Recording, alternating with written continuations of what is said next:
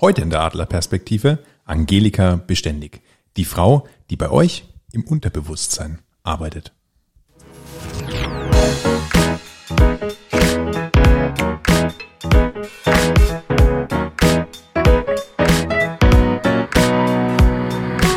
Adlerperspektive. Der Podcast der Jungadler.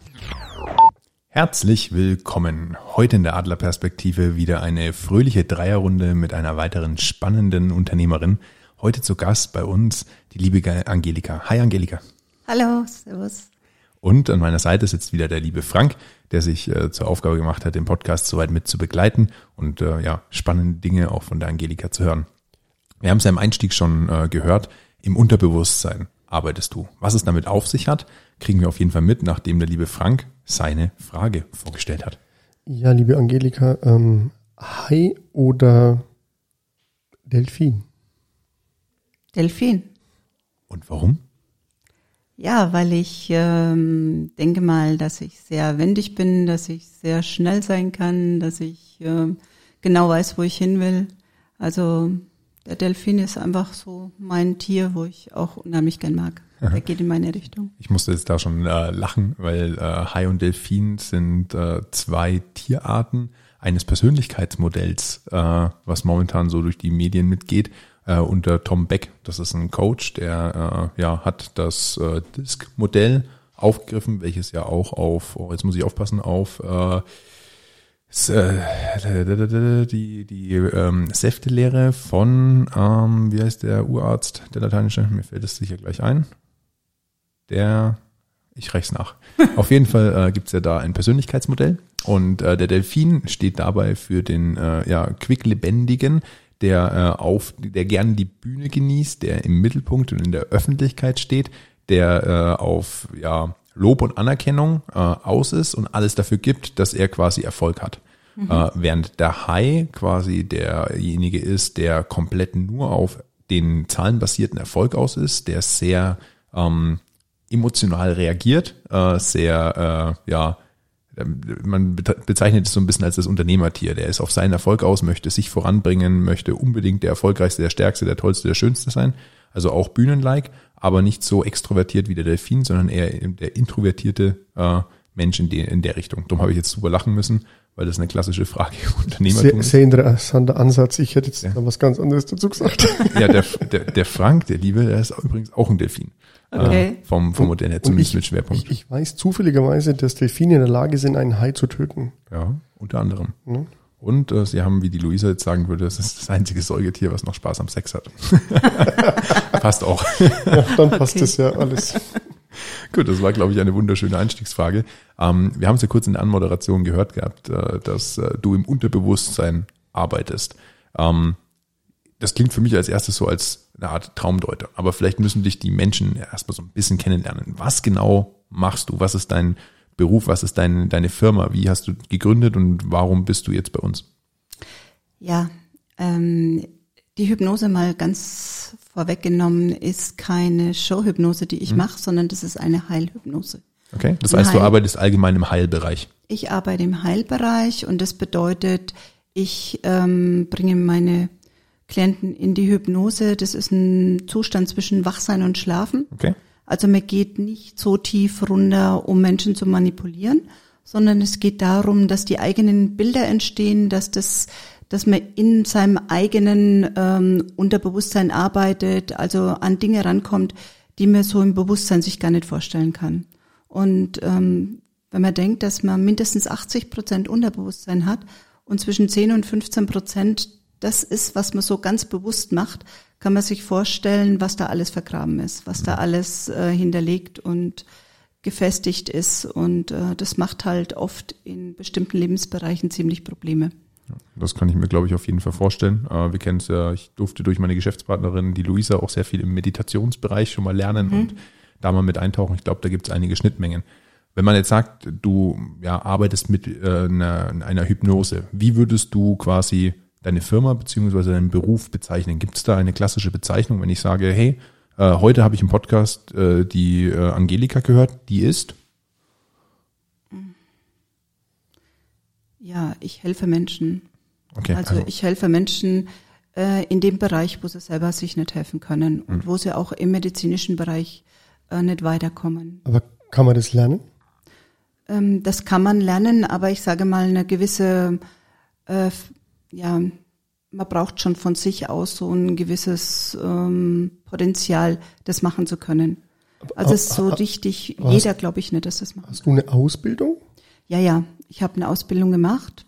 Also ich habe mich als Hypnose-Master ausbilden lassen und ähm, habe aber auch so die Fähigkeit äh, von vielen Dingen, die ich im Leben erlebt habe, ähm, die Menschen begleiten zu können, äh, zu wissen, was da so im Unterbewusstsein los ist, weil ich auch das mit mir selber machen kann. Also ich kann mich selber in die Hypnose setzen und ich weiß, wie man da arbeiten kann und was man da erreichen kann. Und hast du noch ähm, zusätzliche Ausbildungen zu dem Hypnose-Master, die dich unterstützen oder wo du sagst, ja, das macht Sinn, das zu kombinieren, äh, weil nur in dieser Kombination wird es dann einzigartig, was dann wiederum mein Unternehmen ausmacht? Also ich habe, ähm, ich bin auch Entspannungstrainerin. Äh, das habe ich noch äh, angeschlossen. Und was für mich ganz, ganz wichtig war, der Heilpraktiker für Psychotherapie, damit ich einfach auch die Krankheiten äh, verstehen kann oder ähm, wirklich erkennen kann, mit denen ich in Hypnose dann lieber nicht arbeite. Also es sind, es gibt auch bestimmte Dinge, wo man die Hypnose nicht anwenden sollte. Aber umgekehrt heißt dann, dass die Hypnose eine Art Medizin ist? Ähm, so darfst du das nicht ausdrücken, Ja, definitiv nicht.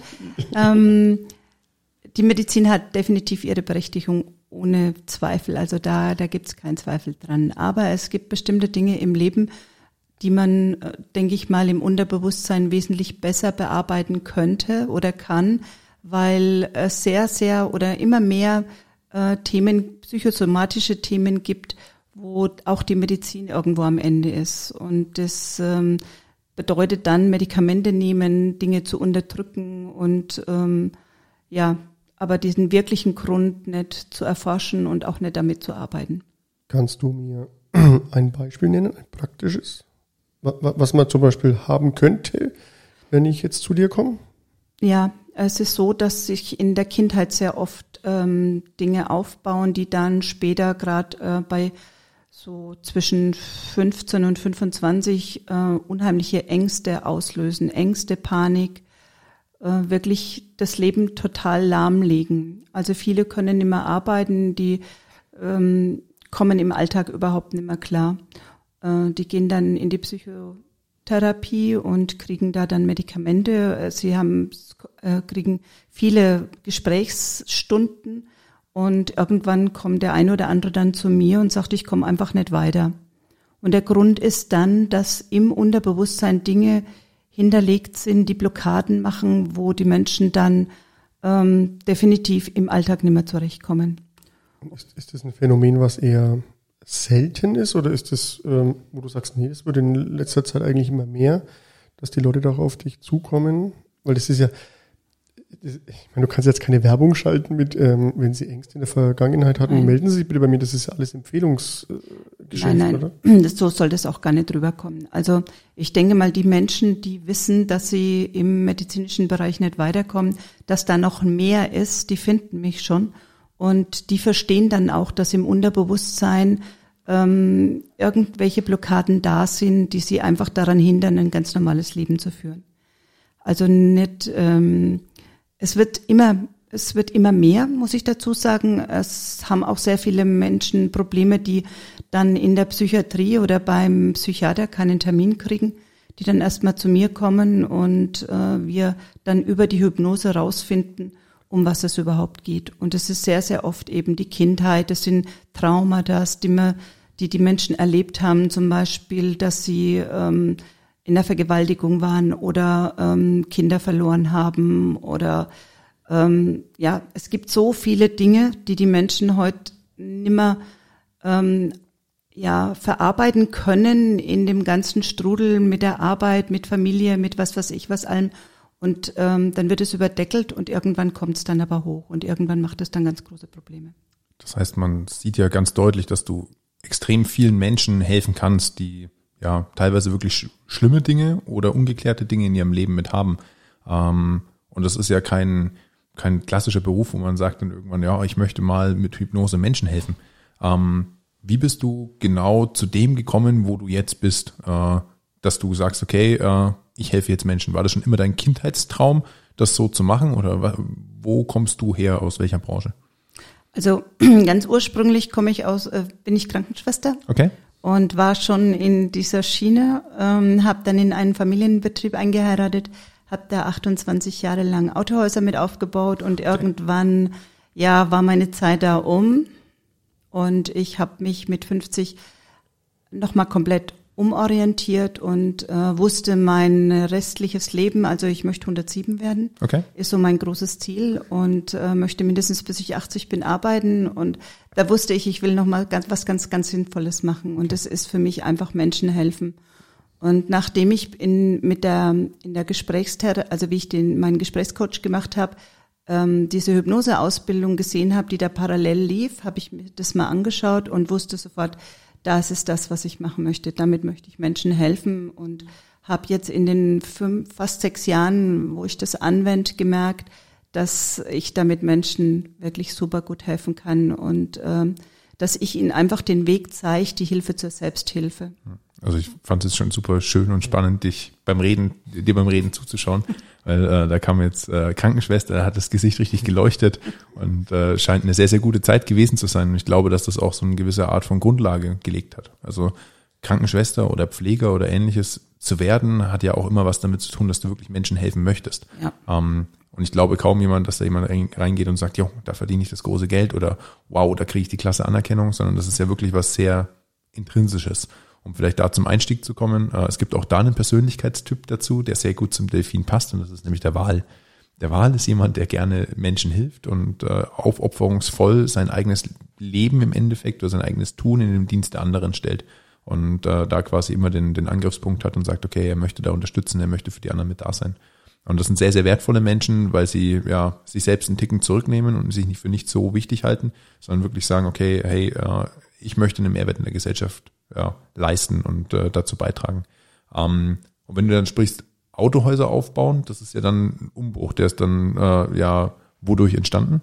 Dass du gesagt hast, okay, äh, du gehst von der Pflege in, in ja, Autohäuser? Ja, das war einfach nur, ich habe dann die Familie eingeheiratet. Okay. Und dann warst du halt einfach dabei. Ja. Und dann habe ich das, äh, ja, es hat auch auf eine gewisse Art und Weise Spaß gemacht. Ja. Aber ich bin dann so in den Strudel geraten. Ich habe zum Schluss nur noch funktioniert. Ich ja. habe nicht mehr gelebt. Und ich war da in so einem goldenen Käfig gesessen und das ist auch auf meiner Seite so ein, so ein typisches ähm, Merkmal von mir. Ähm, wenn du dann irgendwann alles hast, wenn du Geld hast, Pferde hast, äh, wirklich alles hast, was du dir so wünschst, aber damit nichts mehr anfangen kannst, ja. weil du innerlich quasi abgestorben bist. Du funktionierst nur noch. Und so ging es mir dann und das habe ich also wirklich zu spät gemerkt und war dann auch, wie man heute so schön sagt, wahrscheinlich in einem Burnout. Also es ging gar nichts mehr.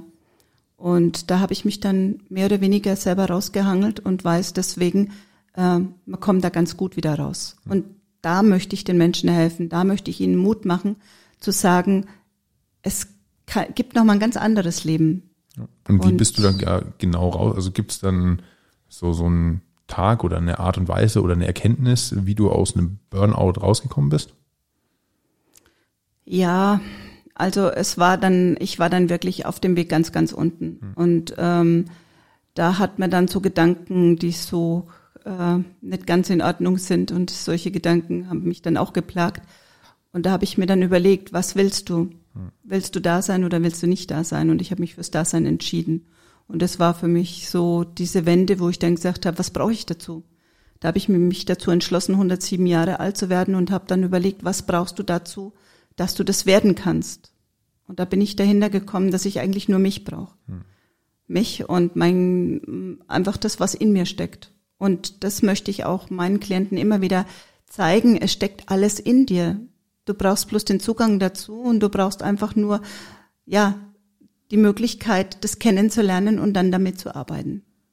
Und ich glaube, das alleine ist schon ja extrem wichtige Erkenntnis, die äh, vielen, glaube ich, auch einfach irgendwo verwehrt bleibt. Und darum ist es eine, eine Art von, von Dankbarkeit und man merkt, wie, wie ruhig und gesetzt du für dich und deine, deine Stimmung da drin bist, dass du wirklich weißt, okay, das ist das, was für mich richtig ist, wie ich das gefunden habe. Und du kannst dich einfach zu 100 Prozent auf dich verlassen.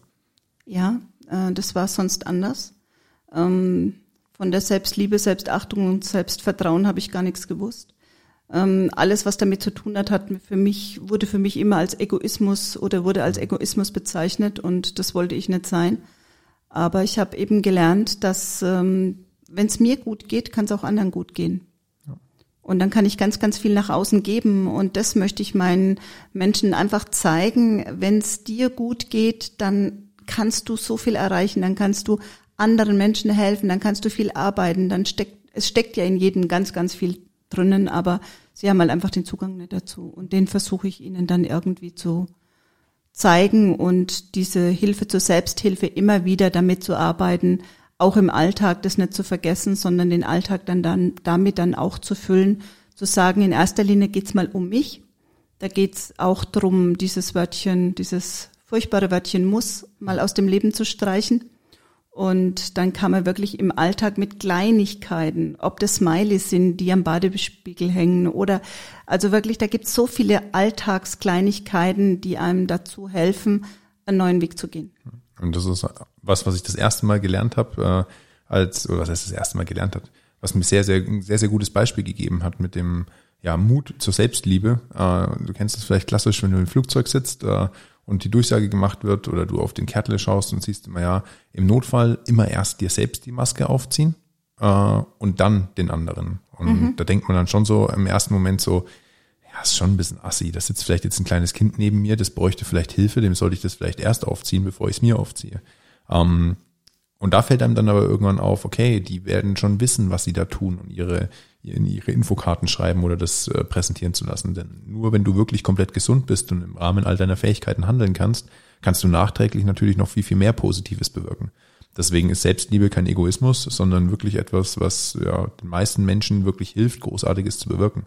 Und äh, mit dem Mut dazu und sich wirklich das so alt auf die Fahne schreiben zu können, dass man so im Reinen mit sich selbst ist, wie du es meiner Meinung nach bist, ähm, dann kannst du wirklich ja Großes schaffen und auch eben das Unterbewusstsein anderer Menschen mit erreichen.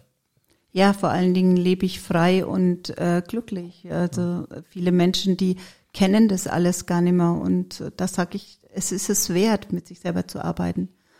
Und das macht unheimlich viel Spaß, wenn man dann die Hilfsmittel alle hat. Und äh, ich binde da auch die ganze Familie dann oft ein. Da macht man aus dem Wörtchen, aus so ein richtiges Spiel, dass man dieses Wörtchen muss aus dem Leben mhm. eben rausbringt. Und äh, da kann man ganz, ganz viel machen, auch spielerisch, auch mit den Kindern, kann die Kinder gleich dazu hinführen. Und ja, das macht halt einfach nur Spaß. Jetzt habe ich da eine spannende Frage dazu, weil du gesagt hast, jetzt Kinder. Ähm, Inwiefern sagst du, dass sich das Unterbewusstsein von Kindern gegenüber dem von Erwachsenen oder Heranwachsenden ändert sich da was? Ist der Zugang bei Kindern schwerer oder einfacher? Äh, oder wie kann man sich das vorstellen? Nee, es ist wesentlich einfacher. Die sind einfach noch äh, offener und äh, im Ganzen in sich freier, äh, was das Ganze halt schwierig macht oder heutzutage wird es schon besser, aber früher war immer diese ganzen Glaubenssätze, die man mitgekriegt hat. Erstmal kommt jeder andere, dann kannst du, dann kommst du dran. Ähm, es war, man ist immer in, auf einer gewissen Art und Weise ist man klein gemacht worden. Und das steckt dann schon auch ganz schön äh, im Unterbewusstsein und die Menschen haben da Probleme damit, das für heute umzusetzen. Aber die Kinder können das richtig gut. Also da geht man bis zwölf gehe ich gar nicht in die Hypnose, da machen wir so einen hypnotischen Zustand, also machen wir eine kleine Traumreise, wo wir dann arbeiten. Und ähm, ja, ab zwölf, vierzehn, da je nachdem, wie, wie die Kinder dann vor mir sind, mache ich meine Hypnose oder auch nicht. Also das muss man wirklich ganz individuell sehen. Es gibt auch überhaupt kein Thema, wo man sagt, äh, das ist bei jedem gleich oder so. Es gibt keine gleiche Hypnose. Ich dachte am Anfang, wie ich das gelernt habe, ich schreibe mir meine Hypnosen für jedes Thema eine, aber äh, das habe ich zweimal gemacht und gemerkt, dass das überhaupt nicht funktioniert.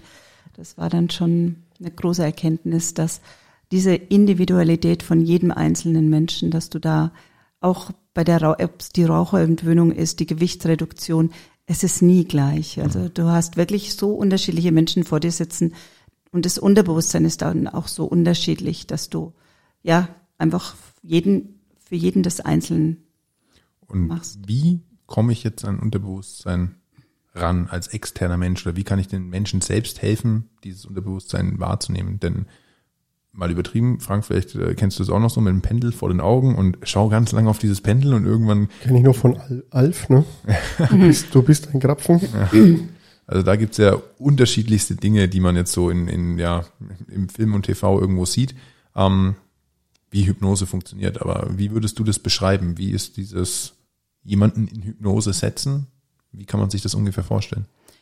Also es macht ja jeder anders. Da gibt's auch kein Patentrezept zu sagen, das gehört so oder so. Das gibt es definitiv nicht. Also bei mir ist es so, dass ich den, dass ich erstmal wirklich nur auf den Körper eingehe, dass man den Körper runterfährt, dass man ganz bewusst den Körper erstmal ähm, schlafen legt. Ich sage immer, der darf jetzt mal einen Kurzurlaub machen.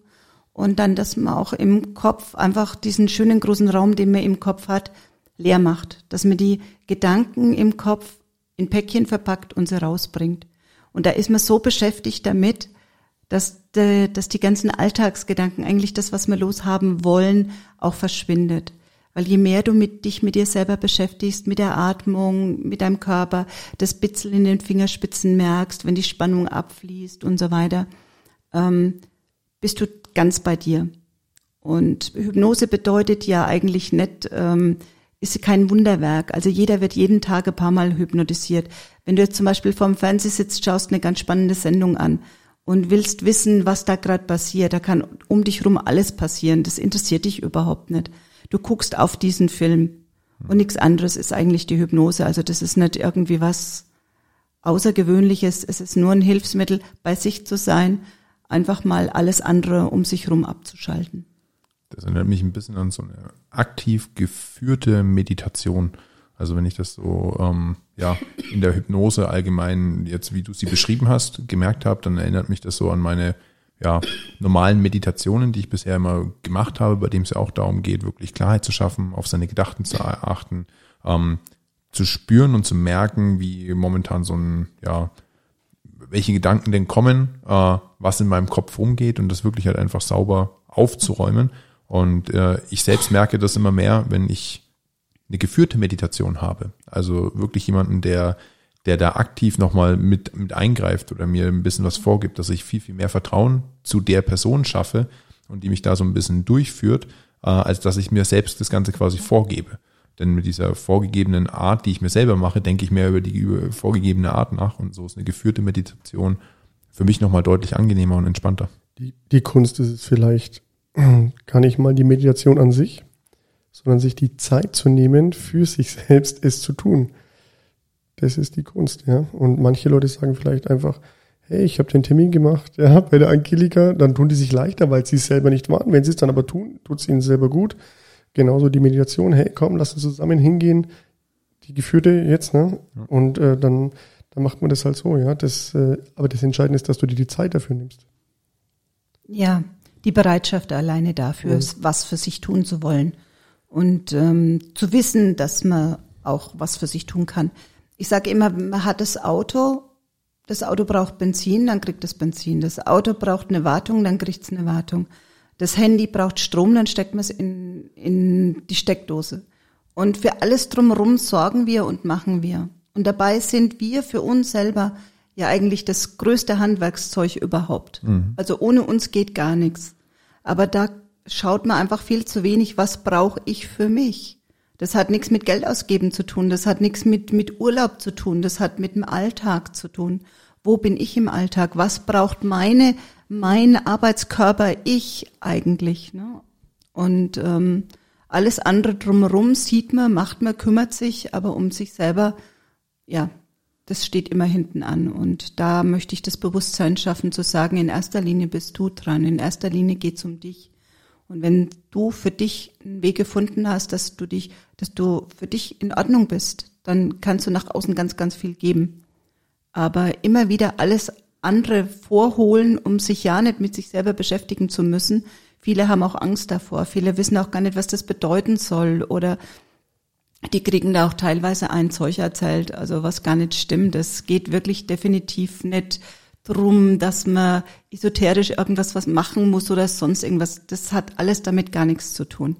Also wenn ich mich mit mir beschäftige, dann bin ich das. Und wie der Frank schon gesagt hat, wenn ich mir die Zeit für mich nehme, lerne ich mich kennen, weiß ich, was ich brauche. Und dann wird es auch so zum Alltag, dass ich zum Beispiel ja auch mal meine Hände bewege und mal meinen Händen Danke sagt, dass die den ganzen Tag für mich arbeiten, dass meine Füße mich den ganzen Tag tragen. Das sind so Kleinigkeiten, die man in den Tag mit einfließen kann und wo man für sich innerlich so ein gutes Gefühl kriegt.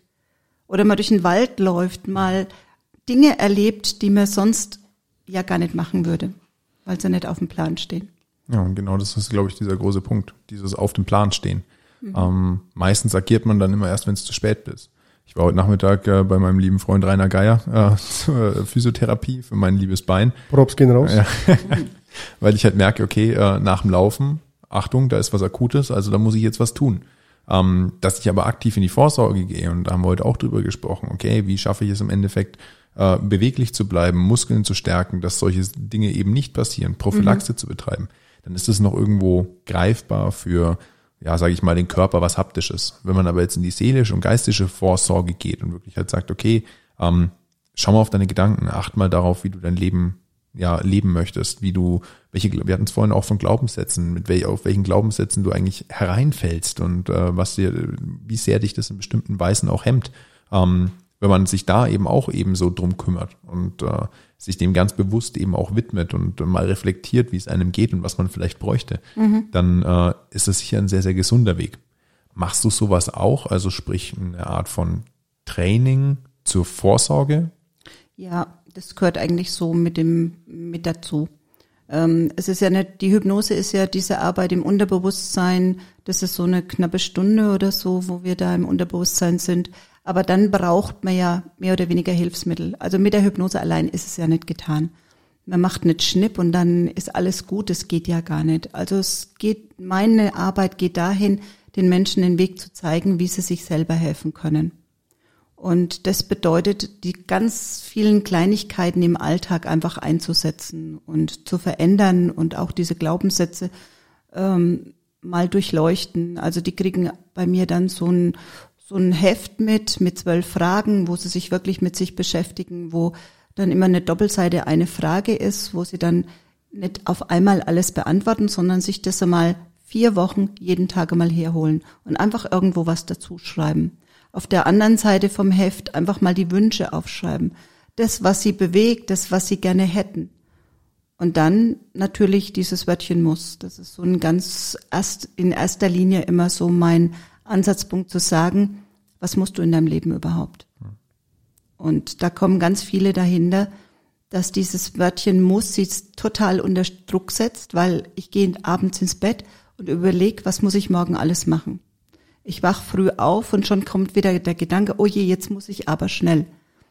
Und es setzt schon früh unter Druck und es setzt abends unter Druck. Und es ist dieser Druck, den wir uns tagtäglich machen, den wir aber gar nicht bräuchten.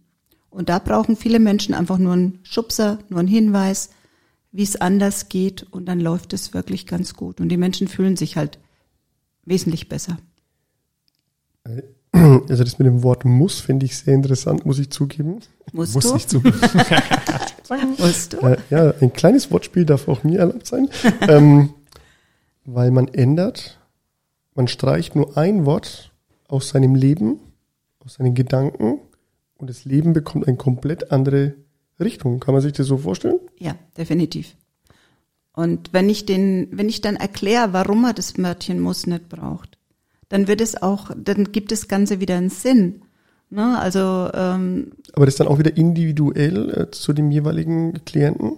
Das finde ich zum Beispiel auch interessant, dass du das Wort Klient benutzt. Äh, und nicht Patient oder sowas. Also ich, ich bin ja kein medizinisches. Das ist richtig, aber manche Leute äh, tun sich tun ja trotzdem gewisse Wörter verwenden.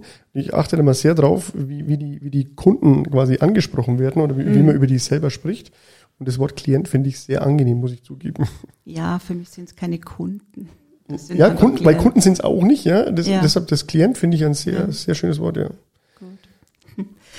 Habe ja. ich ein super spannendes äh, Abschlussthema, weil du gemeint hast, du bist, äh, du möchtest gerne 107 werden. Erstmal Ja. würde mich interessieren, woher kommt diese Zahl? Ist die gewürfelt oder ist da, hat Nein, die, hat die eine nein, nein, nein. Zahlensymbolik? Ja, meine Großtante war 107 Okay. und äh, die mit 105 habe ich mit ihr noch alles diskutiert und Mhm. die war, die ist mit noch mit 100 nach Amerika geflogen, hat da überwintert in Florida und ähm, ja, wir haben uns sehr sehr viel unterhalten und dann hat sie mal zu mir gesagt, du bist auch 107. Mhm. Dann habe ich gesagt, ja, möchte ich schon werden. Sie gesagt, ich vererb's dir. Habe ich gesagt, okay, Okay, Erbe angenommen. Super. Gutes Erbe. Ja, Ja. deswegen ist das, glaube ich, echt äh, ja, spannend. Und da ist jetzt aber so ein bisschen der Punkt, ähm, jetzt weißt du, was du werden möchtest, 107. Äh, und äh, hast ja vorhin auch gesagt, jetzt konzentrierst du dich drauf, was brauchst du dafür. Ja. Und äh, kommt daher der Punkt, dass du sagst, okay, der psychische Druck und Stress ist ja, soweit ich das zumindest aus meinen literarischen Recherchen rauskriegen konnte, ja eine, ein, ein, ein Killer. Also äh, ja, im, im wahrsten Sinne des Wortes. Ähm, je mehr Druck und je mehr Stress ich habe, desto geringer wird die Lebenserwartung. Ja, definitiv. Also der Körper wird unheimlich belastet, der Geist wird unheimlich belastet. Also es ist definitiv schon so. Es kommen sehr viele Krankheiten auf. Äh, Der Körper reagiert irgendwann, wenn er zu viel Druck hat, wenn ich ihm nicht die Möglichkeit gebe, sich irgendwo wieder zu regenerieren, dann kommen einfach irgendwelche Krankheiten auf, die oft medizinisch nicht erkennbar oder nicht erklärbar sind. Das sind dann die psychosomatischen Dinge, die die Menschen ganz, ganz fürchterlich beuteln.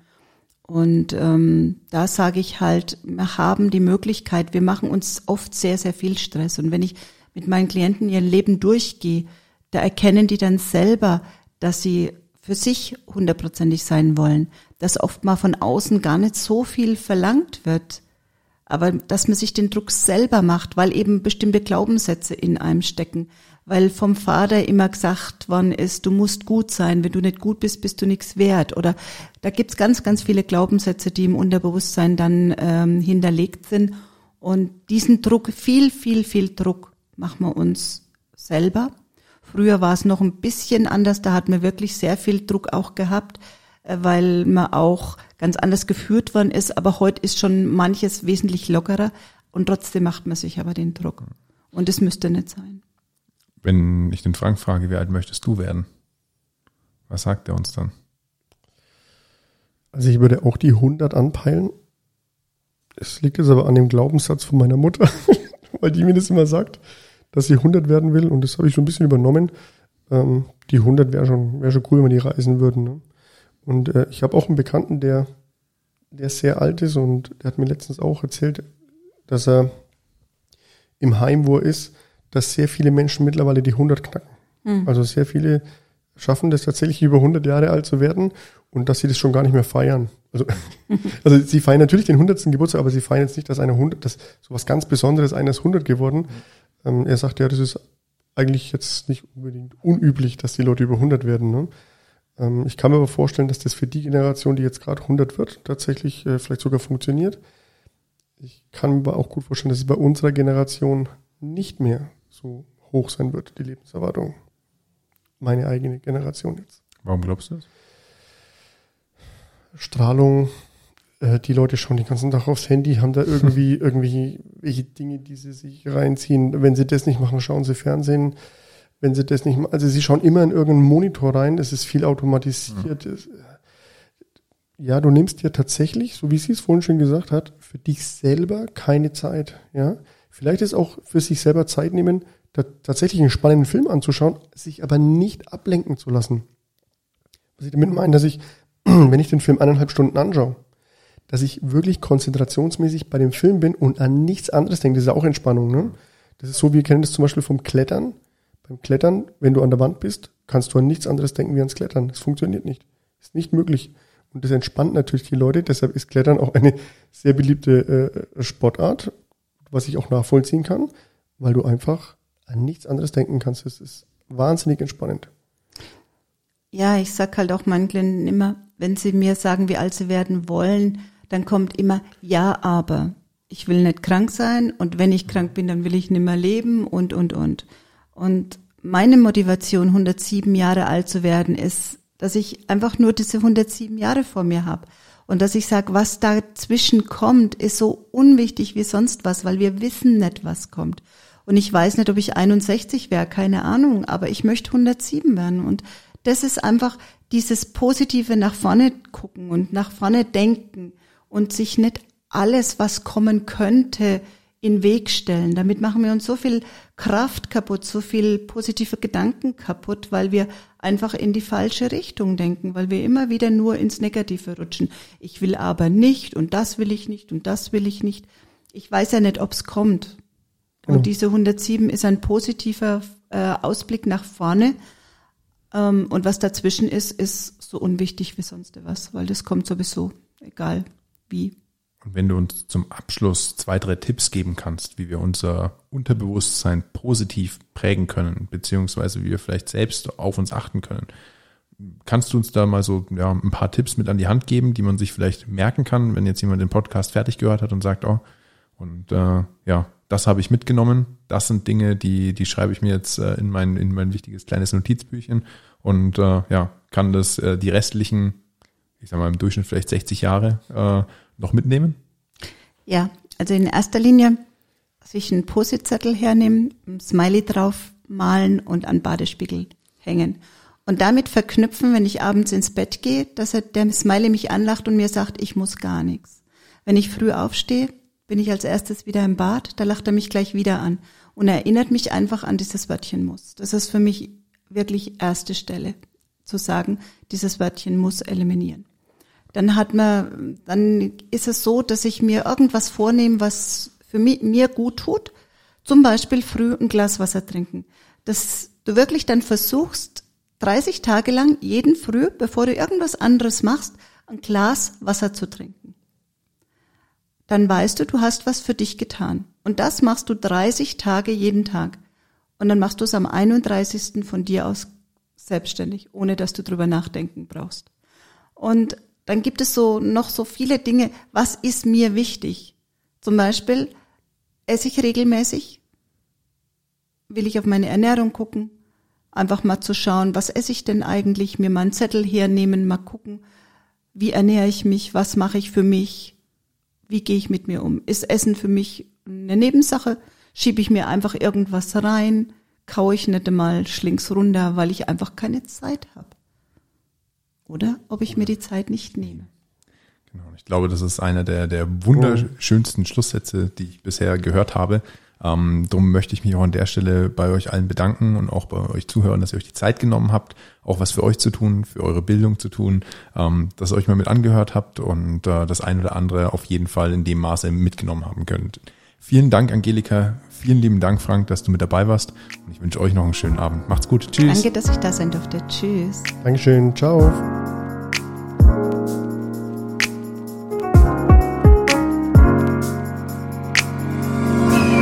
Adlerperspektive. Der Podcast von den Jungadlern.